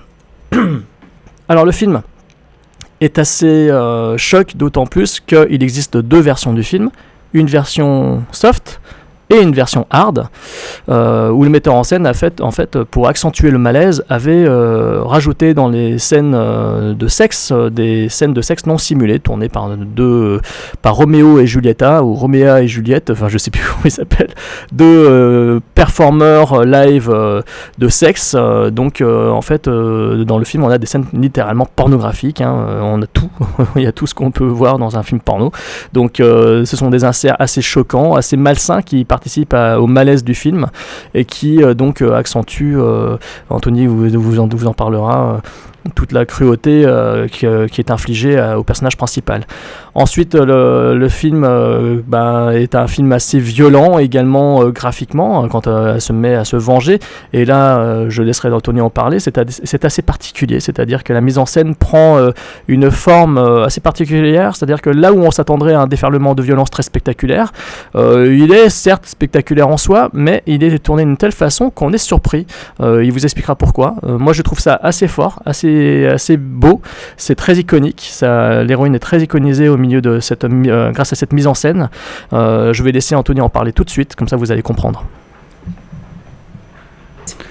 Oui, tout à fait, Jérôme. Donc, euh, du coup, au, niveau des, au niveau des scènes d'action, alors c'est vrai que c'est le découpage du film qui est assez étonnant, dans le sens où le film est assez lent au début, ensuite ça s'accélère avec euh, finalement le, toute la mise en place de, du plan qu'elle échafaude, ou en tout cas de, de ce qu'elle apprend à faire pour pouvoir après derrière, se venger. Et ça s'accélère, et d'un coup, effectivement, quand on arrive sur la vengeance en elle-même, euh, tout se ralentit. En fait, en y réfléchissant, je me dis que c'est peut-être aussi pour arriver et puis pour euh, montrer finalement et savourer cette vengeance. Je, je, je sais pas, hein, peut-être que ou alors c'est très différent, mais en tout cas, du coup, comme tu en parlais, euh, au niveau des scènes, par exemple, à chaque fois qu'elle va tirer avec son arme, on va avoir un ralenti, euh, ralenti à la Lars von Trier. Enfin, il y a d'autres, il y a similitudes avec son cinéma, mais vraiment des ralentis qui vont où on voit l'expression des personnages, on voit vraiment la scène, mais très là où on aimerait quelque chose de cru et de cruel et de, on va dire, d'expéditif. En fait, au final, on prend tout le temps de voir la personne qui arrive, qui se prend le- la balle, qui part en arrière. Il y a d'ailleurs une scène magnifique euh, qu'on avec Jérôme, on s'est regardé, on s'est dit euh, avec un des, euh, c'est un des tueurs qui arrive et qui part en arrière, un des hommes de main qui part en arrière avec une gerbe de sang qui lui part de la bouche. Enfin, ça, c'est vraiment magnifique. Donc, il y a des côtés qui sont pas mal, mais du coup, à user des ralentis comme ça, il y a certains ralentis qui fonctionnent beaucoup moins bien, euh, notamment à cause de certains acteurs, je pense. Euh, mais par contre, en tout cas, on peut pas dire. Il y a une chose qui est sûre, c'est que c'est extrêmement original. Et je parlais de Lars von Trier, mais du coup ça arrive, euh, ça arrive quand même avant. Il y a beaucoup de plans qui y font penser, pas mal de, plans, on va dire, relativement malsains. Donc les, alors les plans euh, cul qui ont été rajoutés, euh, donc avec des gros plans. On a aussi donc les plans euh, au ralenti, et on a aussi des plans, certains plans qui sont Jérôme qui, qui ont perturbé Jérôme, qui sont au début du film à certains moments quand on voit les parents parce que ses parents reçoivent une lettre qui lui dit qu'elle ne reviendra jamais. en fait, c'est- euh, le proxénète qui a envoyé, fait envoyer cette lettre-là pour euh, être sûr qu'il n'ait pas de problème avec les parents. Et on a ces gros plans sur leur visage qui sont très. euh, ouais, c'est vrai que c'est dérangeant en fait. On a, on a toute cette. euh, cette visuellement, on va dire que le film euh, se partage entre euh, un, un film d'art et d'essai et un film euh, d'exploitation. Ouais. Oui, en fait, ces gros plans m'ont beaucoup fait penser à Bergman, c'est-à-dire qu'on a vraiment le sentiment que, on est dans- que là, le réalisateur était très influencé par ce cinéma d'art et essai là. On a vraiment l'impression qu'on est dans un pur film d'art et essai avec des touches euh, d'explosion de violence euh, au ralenti, euh, proche de ce que fait aujourd'hui Lars von Trier, avec des, une, très forte stylisation et surtout une très forte iconisation de, son personnage féminin principal. Parce que c'est un personnage très fort en fait finalement. C'est un personnage, un personnage très fort, elle est magnifique, Christine Lindbergh, dans tous les sens du terme, elle est très très belle, qu'elle soit dévêtue comme elle soit vêtue, avec son grand manteau noir, son bandeau noir sur l'œil et tout, avec son fusil, elle est vraiment très stylisée. C'est vraiment une icône dans ce film en fait, et on sent que toute la partie finale est faite pour l'iconiser à mort, avec ses ralentis sur sa chevelure noire euh, qui, qui, voilà, qui bouge avec, le, avec son mouvement. Euh, quand elle, se, donne un coup de fusil, on la voit tourner, pivoter sur elle-même, et ça donne des effets de ralenti très très beaux. Et, et même quand elle se bat, quand elle donne un coup, avec ses effets de gerbe de sang, etc. Donc c'est très très beau, et elle est vraiment mise en valeur dans tout le film, en fait, dans toute cette partie-là. Oui, et d'ailleurs, je trouve que euh, c'est ce qui est tr- très bien, c'est qu'en plus, elle a, hum, elle a le courage d'arriver et de dire, bah voilà, que le réalisateur à l'époque lui a, fait faire des essais et a vu qu'elle n'était pas assez bonne en fait pour, euh, grosso modo, pour des scènes dialoguées. Et du coup, ils ont réécrit le truc en la mettant, la faisant muette. Mais du coup, je trouve que finalement, le fait qu'elle soit muette dans le film, d'ailleurs, elle le dit elle-même. Hein, bah, c'est une excellente idée parce que au final ça renforce encore bah, l'iconisation du personnage Et c'est, euh, c'est- enfin voilà. Donc du coup, finalement, de partir d'une faiblesse comme ça et d'en, faire une, des forces du film, euh, c'est, euh, c'est assez génial jusqu'à la scène finale qui est, qui est quand même bien, bien cruelle. Euh, et ouais, franchement, alors c'est un film, bien entendu, bah moi que je vous conseille, mais euh, à 200%, c'est à voir absolument. Il y a quelques petits passages peut-être qui peuvent paraître qui peuvent paraître longuets ou peut-être un peu euh, désuets, mais en fait, euh, bah, Christina Lindbergh fait que le, elle porte le film sur ses frêles épaules, mais très jolies épaules, et euh, en tout cas, en tout cas, c'est vraiment quelque chose à voir pour les cinéphiles, quoi. Oui, mais en plus l'édition DVD est très très belle. euh, L'image est claire, propre. euh, la bande son propose euh, les pistes en mono comme en stéréo avec la piste son originale, bien entendu, les sous-titres français. Les bonus sont très intéressants. Il y a une longue interview de Christina Lindbergh hein, où elle revient sur sa carrière, elle revient sur le tournage du film, sur ce qui lui a été imposé, etc. Elle revient aussi sur cette fameuse version rouge qu'elle n'aime pas trop, enfin qu'elle dit au départ ne pas avoir aimé cette version euh, pornographique. Euh, elle dit bien que c'est pas elle qui joue ces scènes-là, évidemment, mais elle précise que finalement, bon ben, maintenant, elle tolère cette version pornographique puisqu'elle trouve que effectivement, bah, quelque part, euh, bah oui, quelque part, ça participe un peu au malaise et elle comprend euh, la volonté du metteur en scène, donc ça ne, la, ça ne la dérange plus, pas plus que ça. on sent qu'à 65 ans, voilà, on sent qu'elle est plus de tout.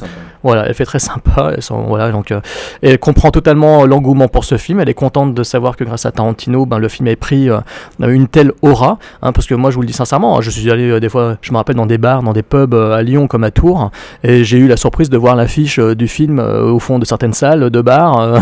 donc voilà, le film est quand même très connu graphiquement parlant. Au niveau visuel, c'est quand même très marquant. Donc voilà, puis il y a aussi, il y a aussi une sorte de documentaire, un petit, un petit module sur la projection du film. je crois que c'est à l'absurde séance à Nantes où le film a été projeté avec Christina Lindbergh et on voit donc la projection avec tous les gens dans le public euh, qui posaient des questions à Christina Lindbergh sur le tournage, etc. Et aussi sur euh, le rôle de cette femme, hein, parce que c'est un film quand même qui a été tourné dans une péri- certaine période libertaire, encore une fois, euh, et où on voit une femme finalement se rebeller contre la méchanceté et la cruauté des hommes, et de certaines femmes aussi, et se venger de façon très cruelle. Donc c'est un personnage féminin quand même très fort. hein. Certains d'ailleurs dans le public lui posent des questions par rapport à sa position féministe Ouais. ou non. Et ce qui est marrant, c'est qu'elle elle dit qu'elle n'est pas du tout féministe. Pose la question en fait dans l'interview Non, je crois pas.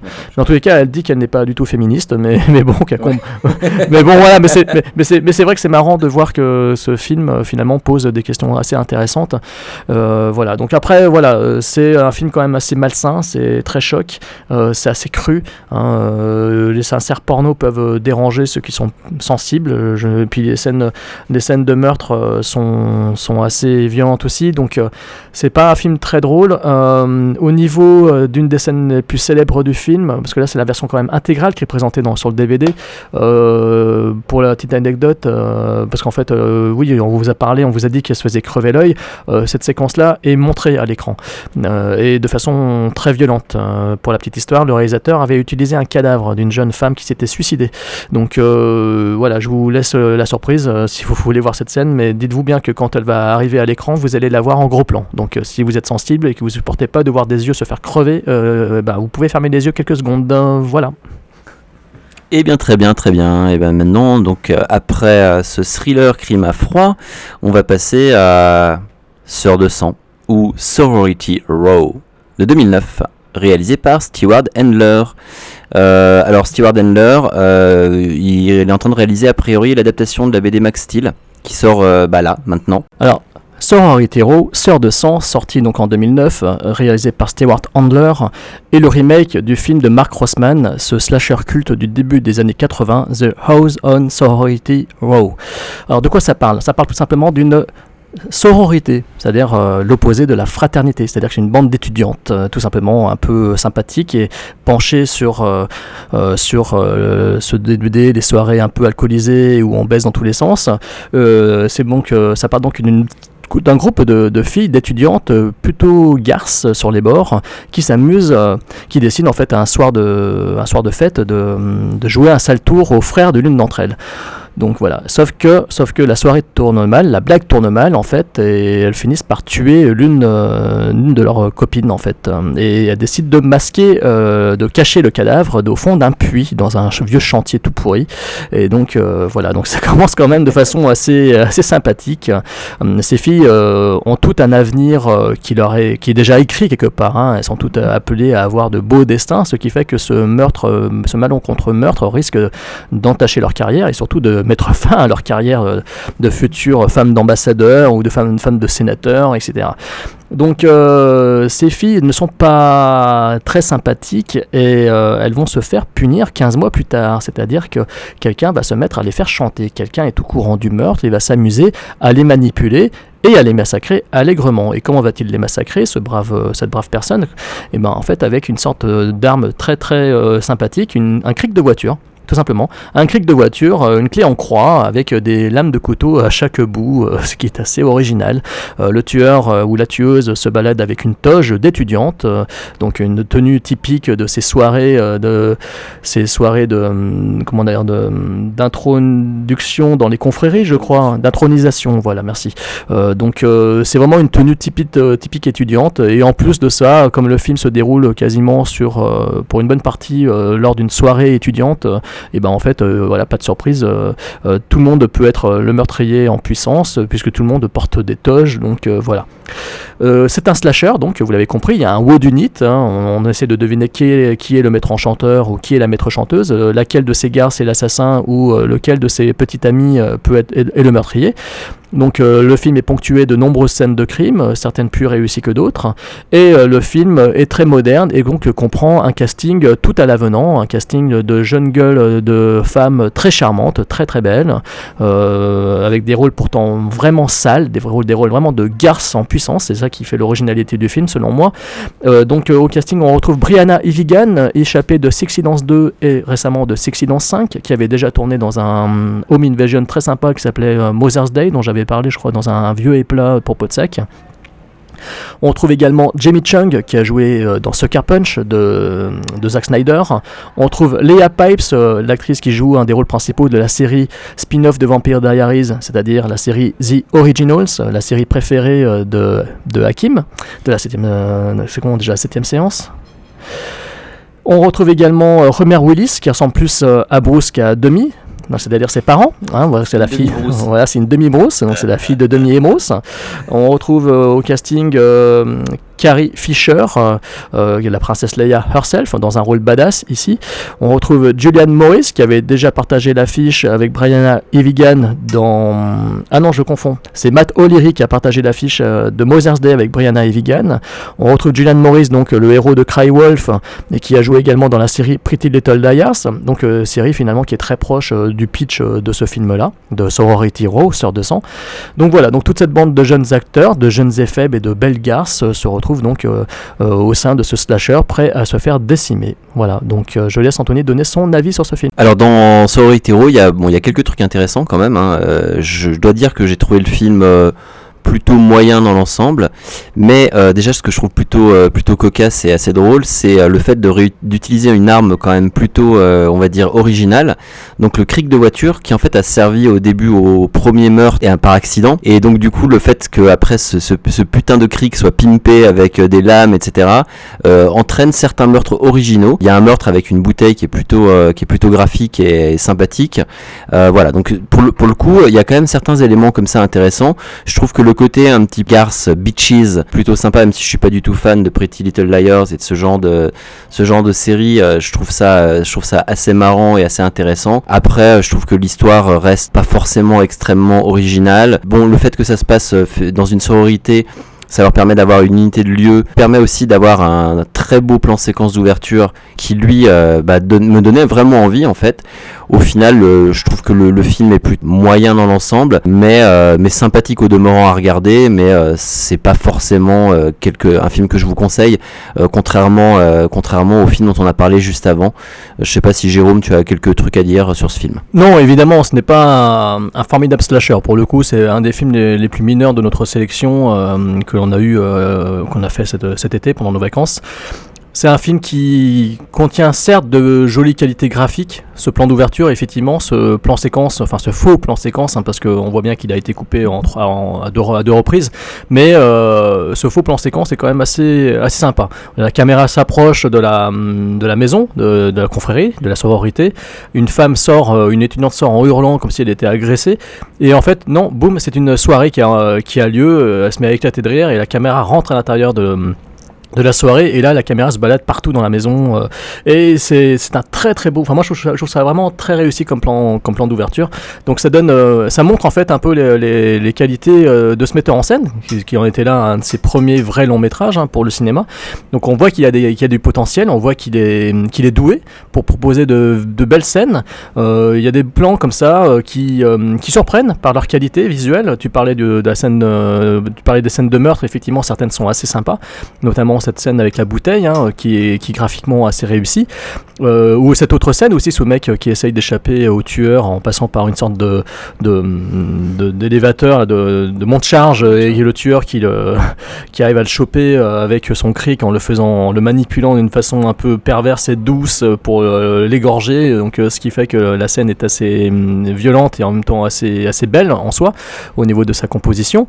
Donc voilà, Stewart Handler fait preuve de, de belles qualités de mise en scène, euh, sauf le seul problème c'est que le film est pauvre au niveau de la narration, c'est-à-dire que passer euh, la scène d'ouverture qui est assez sympa en fait, ce meurtre par accident qui est assez cocasse parce que c'est en plus c'est filmé en hors champ, enfin c'est pas filmé en hors champ, c'est filmé à la- à l'arrière-plan en fait, donc c'est assez bien trouvé, c'est assez bien foutu. Euh, ça se déroule en arrière-plan, on a les protagonistes en avant du film euh, qui sont en train de discuter de ce qui va se passer et puis derrière on a un truc qui se passe et qui fait que d'un coup ça dérape euh, par accident et c'est assez fort, c'est assez bien foutu. Euh, mais le problème, c'est qu'ensuite, euh, on est face à un film qui se déroule de façon assez pépère, avec euh, euh, des personnages qui sont traqués, euh, menacés par un tueur que euh, l'on voit, mais qui n'est pas une si grosse menace que ça, parce que les films ne montrent pas vraiment qu'elles sont si affolées que ça, ce qui fait qu'on se fout un peu de leur sort. Euh, et puis, euh, voilà, donc c'est ça qui fait que le film est un peu plan-plan, un peu parfois ennuyeux, euh, parfois un peu médiocre, parfois et parfois réussi, euh, comme je l'ai dit, avec les scènes de meurtre qui relèvent un petit peu la sauce. Euh, euh, cette scène de bain mousse, par exemple, euh, cette scène de soirée mousse euh, qui est assez originale, qui propose euh, des éléments visuels assez, assez sympas, c'est bienvenu, euh, mais ça ne suffit pas à provoquer un véritable électrochoc, c'est-à-dire que quand la conclusion elle arrive, euh, quand le, le, nid euh, est levé, quand on sait qui est, qui est le, le- le véritable, qui est la personne qui se cache sous la capuche, bon, on s'en fout un peu, quoi. Bon, ouais, l'idée est, est marrante, mais ce n'est pas non plus follement, follement formidable, quoi. On n'est pas, pas plus enthousiaste que ça. Donc voilà, donc c'est un film qui est moyen. C'est un slasher moyen. Euh, c'est divertissant si vous ne savez pas quoi faire, mais bon, c'est un film qui est purement dispensable, comme comme l'a dit Anthony. Euh, voilà, donc rien à dire de plus sur ce remake, euh, si ce n'est que ça donne peut-être plus envie de voir l'original, qui n'est pas sorti en France, enfin qui n'a pas été édité euh, en France pour l'instant, mais que je pense doit être largement supérieur. Et mention spéciale à Rumor Willis qui est insupportable tout au long du film. Voilà quoi, euh, elle a été placée là, je ne sais pas pourquoi, mais en tout cas, euh, vraiment, euh, c'est un des personnages les plus, les plus, ouais, les plus détestables et chiants du film quoi. Voilà, exactement. Et donc, euh, pour finir cette sélection, nous sommes allés au cinéma. Il fallait bien entendu voir le dernier Marvel Movie. Euh, donc, il fallait bien entendu voir un film qui parle de, de fourmis, de petites fourmis, n'est-ce pas, Anthony? Oui, donc nous sommes allés voir Fourmise euh, ou Ant-Man, réalisé par Peyton Reed. Donc Peyton Reed, euh, c'est le Yes Man de Yes Man et c'est aussi le Yes Man de euh, American Girls ou de La Rupture. Alors euh, c'est vrai qu'effectivement on, a entendu pas mal parler de, de Ant-Man puisque au départ on devait avoir Edgar Wright qui finalement signe le scénario avec quatre, avec trois autres personnes, avec Joe Cornish, Adam McKay et Paul Rudd, qui euh, joue aussi dans le film, hein, qui joue le rôle principal de Ant-Man, et qui euh, a participé au scénario. On verra peut-être un peu plus tard que ben, c'est peut-être pas pour rien que le film fonctionne, en tout cas euh, à certains niveaux, en tout cas au niveau de la comédie, et je pense qu'il fonctionne aussi au niveau sur le plan comique, justement grâce à Adam McKay, bah, qui a réalisé les des comédies avec Will Ferrell, les Ron Burgundy, les trucs bien, bien drôles. euh, Ricky Bobby. Ricky Bobby, voilà exactement. Enfin des trucs que moi j'affectionne particulièrement, qui sont effectivement très lourdingues par moment, mais euh, mais euh, qui sont qui sont plutôt drôles. Dans les autres, euh, pour les autres personnages, on retrouve la jolie Evangeline Lilly. Euh, bah ouais, ok, Lost. Et puis, et puis voilà, après elle a été perdue et on la retrouve maintenant. Euh, on retrouve aussi Michael Douglas. Et dans le rôle du bad guy, euh, Corey Stoll. Euh, bad guy, on le verra après. Est-ce que c'est un bon bad guy, un mauvais bad guy? Euh, Je ne sais pas. Peut-être que Jérôme pourra nous dire. Je pense qu'on n'est pas forcément tout à fait d'accord sur, euh, sur ce point-là. Mais voilà, donc du coup, je vais laisser Jérôme pitcher un petit peu Ant-Man. parce qu'ici, il faut le savoir, à la Grande Motte, on est envahi par les fourmis. Donc les fourmis ne sont pas nos amis. Oui, voilà, ce sont pas nos amis, mais par contre, ce sont des copines de, quatre scénaristes euh, qui ont pondu donc euh, un Marvel movie pour euh, pour l'été 2015. Euh, on n'a pas pensé à dire que l'un des co-scénaristes, Joe Cornish, est un Britannique qui est quand même le réalisateur de Attack the Block, ce film de, de alien dans la cité, dans la cité de la peur. Donc voilà, on n'a pas pensé à, préciser ça.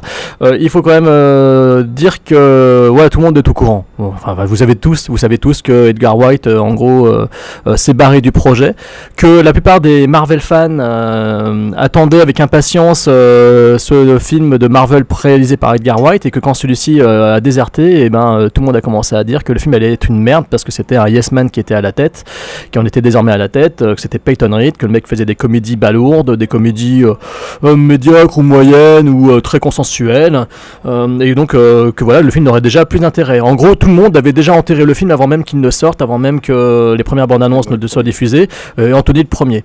Euh, moi je m'en foutais, je m'étais dit bon bah ouais, ouais, quand même Paul, Paul Rudd, moi je l'aime bien Paul Rudd quoi. Puis Adam McKay, bon bah voilà, il fait des comédies ballondes. Moi personnellement j'étais quand même un peu curieux de voir ce que ça allait donner. Donc euh, au final, de quoi parle le film? Alors c'est tout simplement euh, c'est la création d'un nouvel héros. Enfin, c'est la, résurrection d'un héros en fait. C'est la résurrection d'un héros qui avait été donc euh, précédemment euh, Hank Pym. Hank Pym qui était un scientifique qui avait trouvé euh, le moyen de se miniaturiser avec son épouse. Son épouse qui jouait euh, finalement le rôle donc de la guêpe, la fameuse guêpe. Voilà, donc il avait rempli quelques missions à succès et c'était devenu un mythe. Voilà, sauf que plusieurs années après, bien longtemps après, le Hank Pym est vieillissant. son entreprise qu'il avait fondée un peu à la Tony Stark continué à, à bouger et à œuvrer sans lui. hein. Lui, il a pris sa retraite.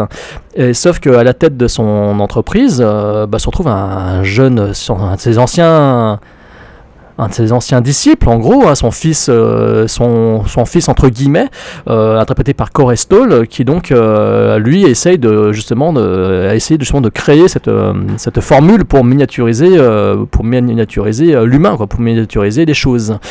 Et euh, Michael Douglas, euh, lui, voyant que le, jeune, son jeune disciple essaye de, de le faire à des fins militaires, à des fins de- d'armement, euh, bah, en fait, ça le révulse et il préfère justement essayer de garder la formule pour lui, que de, de garder ses expériences pour lui, et il essaye justement de, donc, de créer un nouvel, un nouvel Ant-Man. Et ce nouvel Ant-Man, donc, c'est Paul Rudd, un, ancien tolard, un ancien euh, bah, un malfrat, pas vraiment un malfrat, un mec qui avait réussi, enfin, voilà, c'est un, un mec qui a fait de la qui sort de prison, il a sa, voilà, il- sa femme l'a quitté pour un autre, euh, il peut pas voir sa petite fille, donc euh, voilà, il essaie de se racheter une conduite, il essaie de refaire sa vie, et donc il va se retrouver, donc euh, bon an mal an, il va se retrouver à son corps défendant, en nouvel Ant-Man, il va se transformer en, justicier masqué, adoubé par Michael Douglas. Donc, euh, donc voilà en gros dans les grandes lignes de quoi il s'agit quoi. C'est très bien résumé, Jérôme. Et donc, du coup, euh, alors moi, euh, comme l'a dit, comme tu viens de le dire si bien juste avant, euh, dès que j'ai vu que Edgar Wright se barrait du projet, je me suis dit, oulala, ça sent mauvais. En, en fait, pas pour Edgar Wright et aussi parce que euh, quand on arrive et puis que euh, a un réal comme ça qui se barre d'un projet, enfin, je, me dis toujours, oula, il y a quelque chose qui va pas. Est-ce que on a voulu imposer certaines choses? Est-ce que euh, finalement le studio va avoir la main mise et que du coup on va perdre toute originalité au, projet? Voilà un petit peu l'état d'esprit. En plus, Ant-Man ne me faisait absolument pas bander. C'est-à-dire que franchement, d'arriver d'avoir un mec qui se transforme, enfin voilà, qui a la taille d'une fourmi, qui se bat contre un train électrique, comme on veut le voir dans la dans la bande-annonce, euh, honnêtement, je me suis dit mais ça va être mais ridicule. Euh, J'avais eu des très mauvais échos de certaines personnes qui avaient vu le film en plus, euh, et donc qui m'avaient dit que bah, c'était un Disney, que c'était un truc pour gamins, etc. Donc au final, je suis parti dans cet état d'esprit-là. J'étais même pas forcément hyper motivé pour aller le voir. Et ben au final, très bonne surprise. Alors très bonne surprise, surtout en fait, on va dire sur deux points. Le premier point qui m'a agréablement surpris, c'est, je trouve, l'humour qui se dégage du film. Euh, je trouve que l'humour marche beaucoup, il marche beaucoup grâce à Paul Rudd. Euh, pas que, mais en tout cas, quoi qu'il en soit, euh, j'ai trouvé que le film est plutôt fun. Bien entendu, il peut sur certains points peut paraître enfantin ou quoi que ce soit, mais au final pas tant que ça. Et, du coup, en tout cas, l'humour a fonctionné, a fonctionné sur moi. Et deuxième point que- qui m'a vraiment énormément, enfin que j'ai vraiment énormément apprécié, c'est bah, tout ce qui est miniaturisation. C'est-à-dire qu'en fait au début j'avais peur que ce soit vraiment ridicule. Euh, au final ça ne l'est pas, c'est très bien utilisé.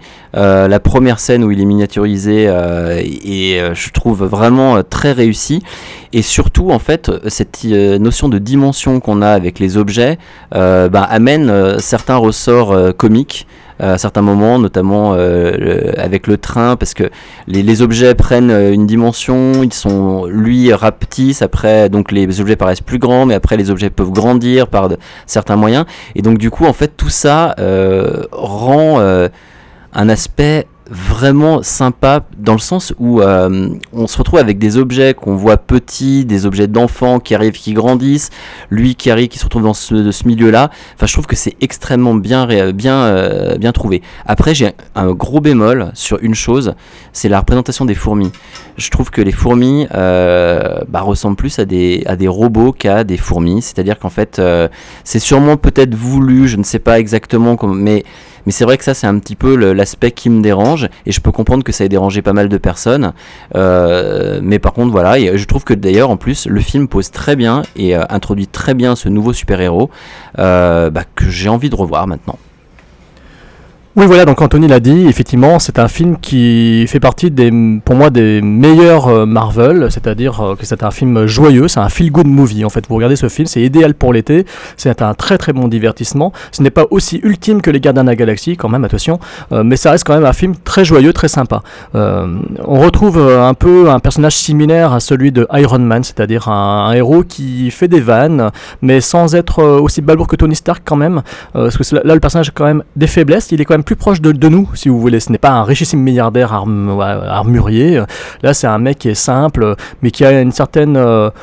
Qui a un certain bagou, qui a un certain charme, un certain charisme. Euh, L'acteur est exceptionnel dans le rôle, je le trouve vraiment excellent. Euh, Rudd, je le trouve très crédible, surtout qu'il a, enfin physiquement, pour un mec qui venait quand même du slasher à la Halloween 6, euh, euh, qui venait de Friends, qui a fait des comédies, euh, stupid comédies, euh, 40 ans toujours puceau, tout ça, et le voir maintenant massif jouer un rôle de super-héros, bah, moi ça fait plaisir en fait, ça fait plaisir de voir ce mec bah, dans ce rôle-là, ça fait plaisir de voir qu'on lui a fait confiance, et ça fait plaisir de voir qu'il a su écrire son personnage de façon très malicieuse, très inspirée, et euh, très drôle, surtout qu'il est bien entouré, mec, euh, il est bien entouré, parce qu'il a une équipe de bras cassés autour de lui, ce qui donne d'ailleurs lieu, et Anthony est d'accord, à deux séquences euh, absolument, qu'on a trouvé tous les deux absolument géniales, des séquences de doublage, hein, vous savez ces fameuses scènes où le mec raconte, euh, ouais voilà, donc en fait j'ai vu machin, j'ai vu bidule, et lui il m'a dit ceci, cela, et après il m'a dit que ceci, cela, il s'était passé ça, que telle personne lui avait dit ça, et en fait tout le film est construit, toutes ces séquences, ces deux séquences-là, sont construites avec un doublage tel qu'en fait c'est le même personnage qui double toutes les voix, tous les protagonistes dont il raconte en fait euh, les interventions. Ce qui donne en fait, c'est difficile à le décrire euh, euh, là en audio, mais quand vous verrez la séquence vous comprendrez. Et c'est très très drôle, c'est très réussi, c'est vraiment bien fait. Et ça, justement, ça, ça montre en fait euh, la réussite de ce projet, ça montre la réussite de ce Marvel Movie, qui donc est un film tout à l'avenant, c'est-à-dire que c'est divertissant, on ne s'ennuie pas une seconde. Euh, il y a de, très belles scènes de miniaturisation, c'est très bien utilisé, notamment la première fois où le héros se retrouve euh, dans l'infiniment petit et qui se retrouve, par exemple, projeté sur le vinyle d'un DJ dans une boîte de nuit. c'est très très bien fait, c'est très bien rendu, c'est très crédible, c'est vraiment vraiment bien foutu. Les scènes d'action ne sont pas chiches, hein, on n'est pas dans Iron Man 2, on est dans un, film dans lequel il y a beaucoup d'action, il se passe beaucoup de choses. Euh, L'histoire est simple, certes, euh, voilà, il y a un bad guy, un gentil d'un autre côté, oui, bon, certes, mais, euh, mais le film est divertissant et contient donc des scènes plutôt rythmées, bien mises en scène, c'est lisible, c'est regardable, on s'emmerde pas une seconde, on n'est pas là à se demander ce qui se passe, c'est clair et net. Euh, L'utilisation de la miniaturisation comme du gigantisme euh, est très bien faite, euh, ça donne lieu à de très belles scènes, hein, c'est-à-dire que le, héros se retrouvant dans l'infiniment petit, bah, notamment tout le climax final, fait bah, fait qu'en fait le décor bah, le décor de le, décor de jouet devient un décor euh, à l'échelle de la fourmi, devient un décor euh, réel, devient un décor d'une ville ou devient le décor d'un train. Et ce qui fait que bah, cette euh, cette euh, utilisation en deux à deux échelles de dimension euh, fait que c'est bien fait, c'est- très intelligent, c'est très malicieux. Euh, le film euh, contient des personnages très attachants. Le héros est très attachant. Euh, Evangeline Lilly, sa relation avec Michael Douglas, elle est plutôt belle, elle est plutôt réussie. Euh, Il y a une belle relation qui se qui s'installe entre euh, tous ces personnages. Le méchant, euh, Anthony sera pas d'accord avec moi. Moi, je le trouve assez bien foutu parce qu'en fait. Si vous voulez, le, méchant était un peu le, fils que n'avait pas eu Michael Douglas. Euh, finalement, euh, qui, euh, bah, ça n'avait pas été, finalement, ça n'a pas été concluant. Et dans la dans la, bah, finalement, le nouveau Ant-Man quelque part est le fils qu'aurait voulu avoir Michael Douglas. Ce qui fait que quelque part, la, lutte entre le, bien et le mal, la lutte entre Ant-Man et son son, son, son antagoniste, donc comment il s'appelle d'ailleurs, Yellow Yellow Jacket, je crois, il l'appelle comme ça?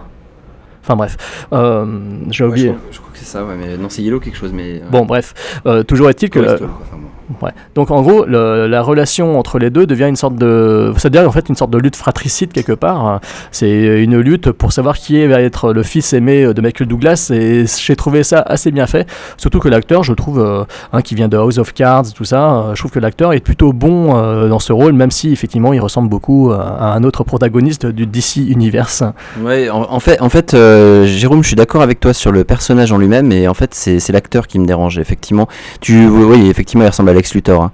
Et c'est plus, en fait, l'acteur en lui-même, euh, et peut-être sa façon de de se mouvoir et sa façon de parler, etc., plus que le personnage, parce que je trouve très intéressant effectivement ce, cette double euh, relation filiale entre guillemets, même si ce ne sont pas ses deux, ses deux fils, euh, qui fait que bah, ça rend ce personnage de bad guy intéressant. Maintenant, ouais, c'est l'acteur. J'ai un problème avec, avec cet acteur-là, dans ce rôle-là, peut-être pas forcément de façon générale. voilà, c'est ça que je voulais dire. Donc euh, c'est un Marvel euh, film euh, qui est finalement bien meilleur que ce que tout le monde prétendait, qui est à mon sens est bien meilleur que les critiques assassines euh, qu'il a reçues.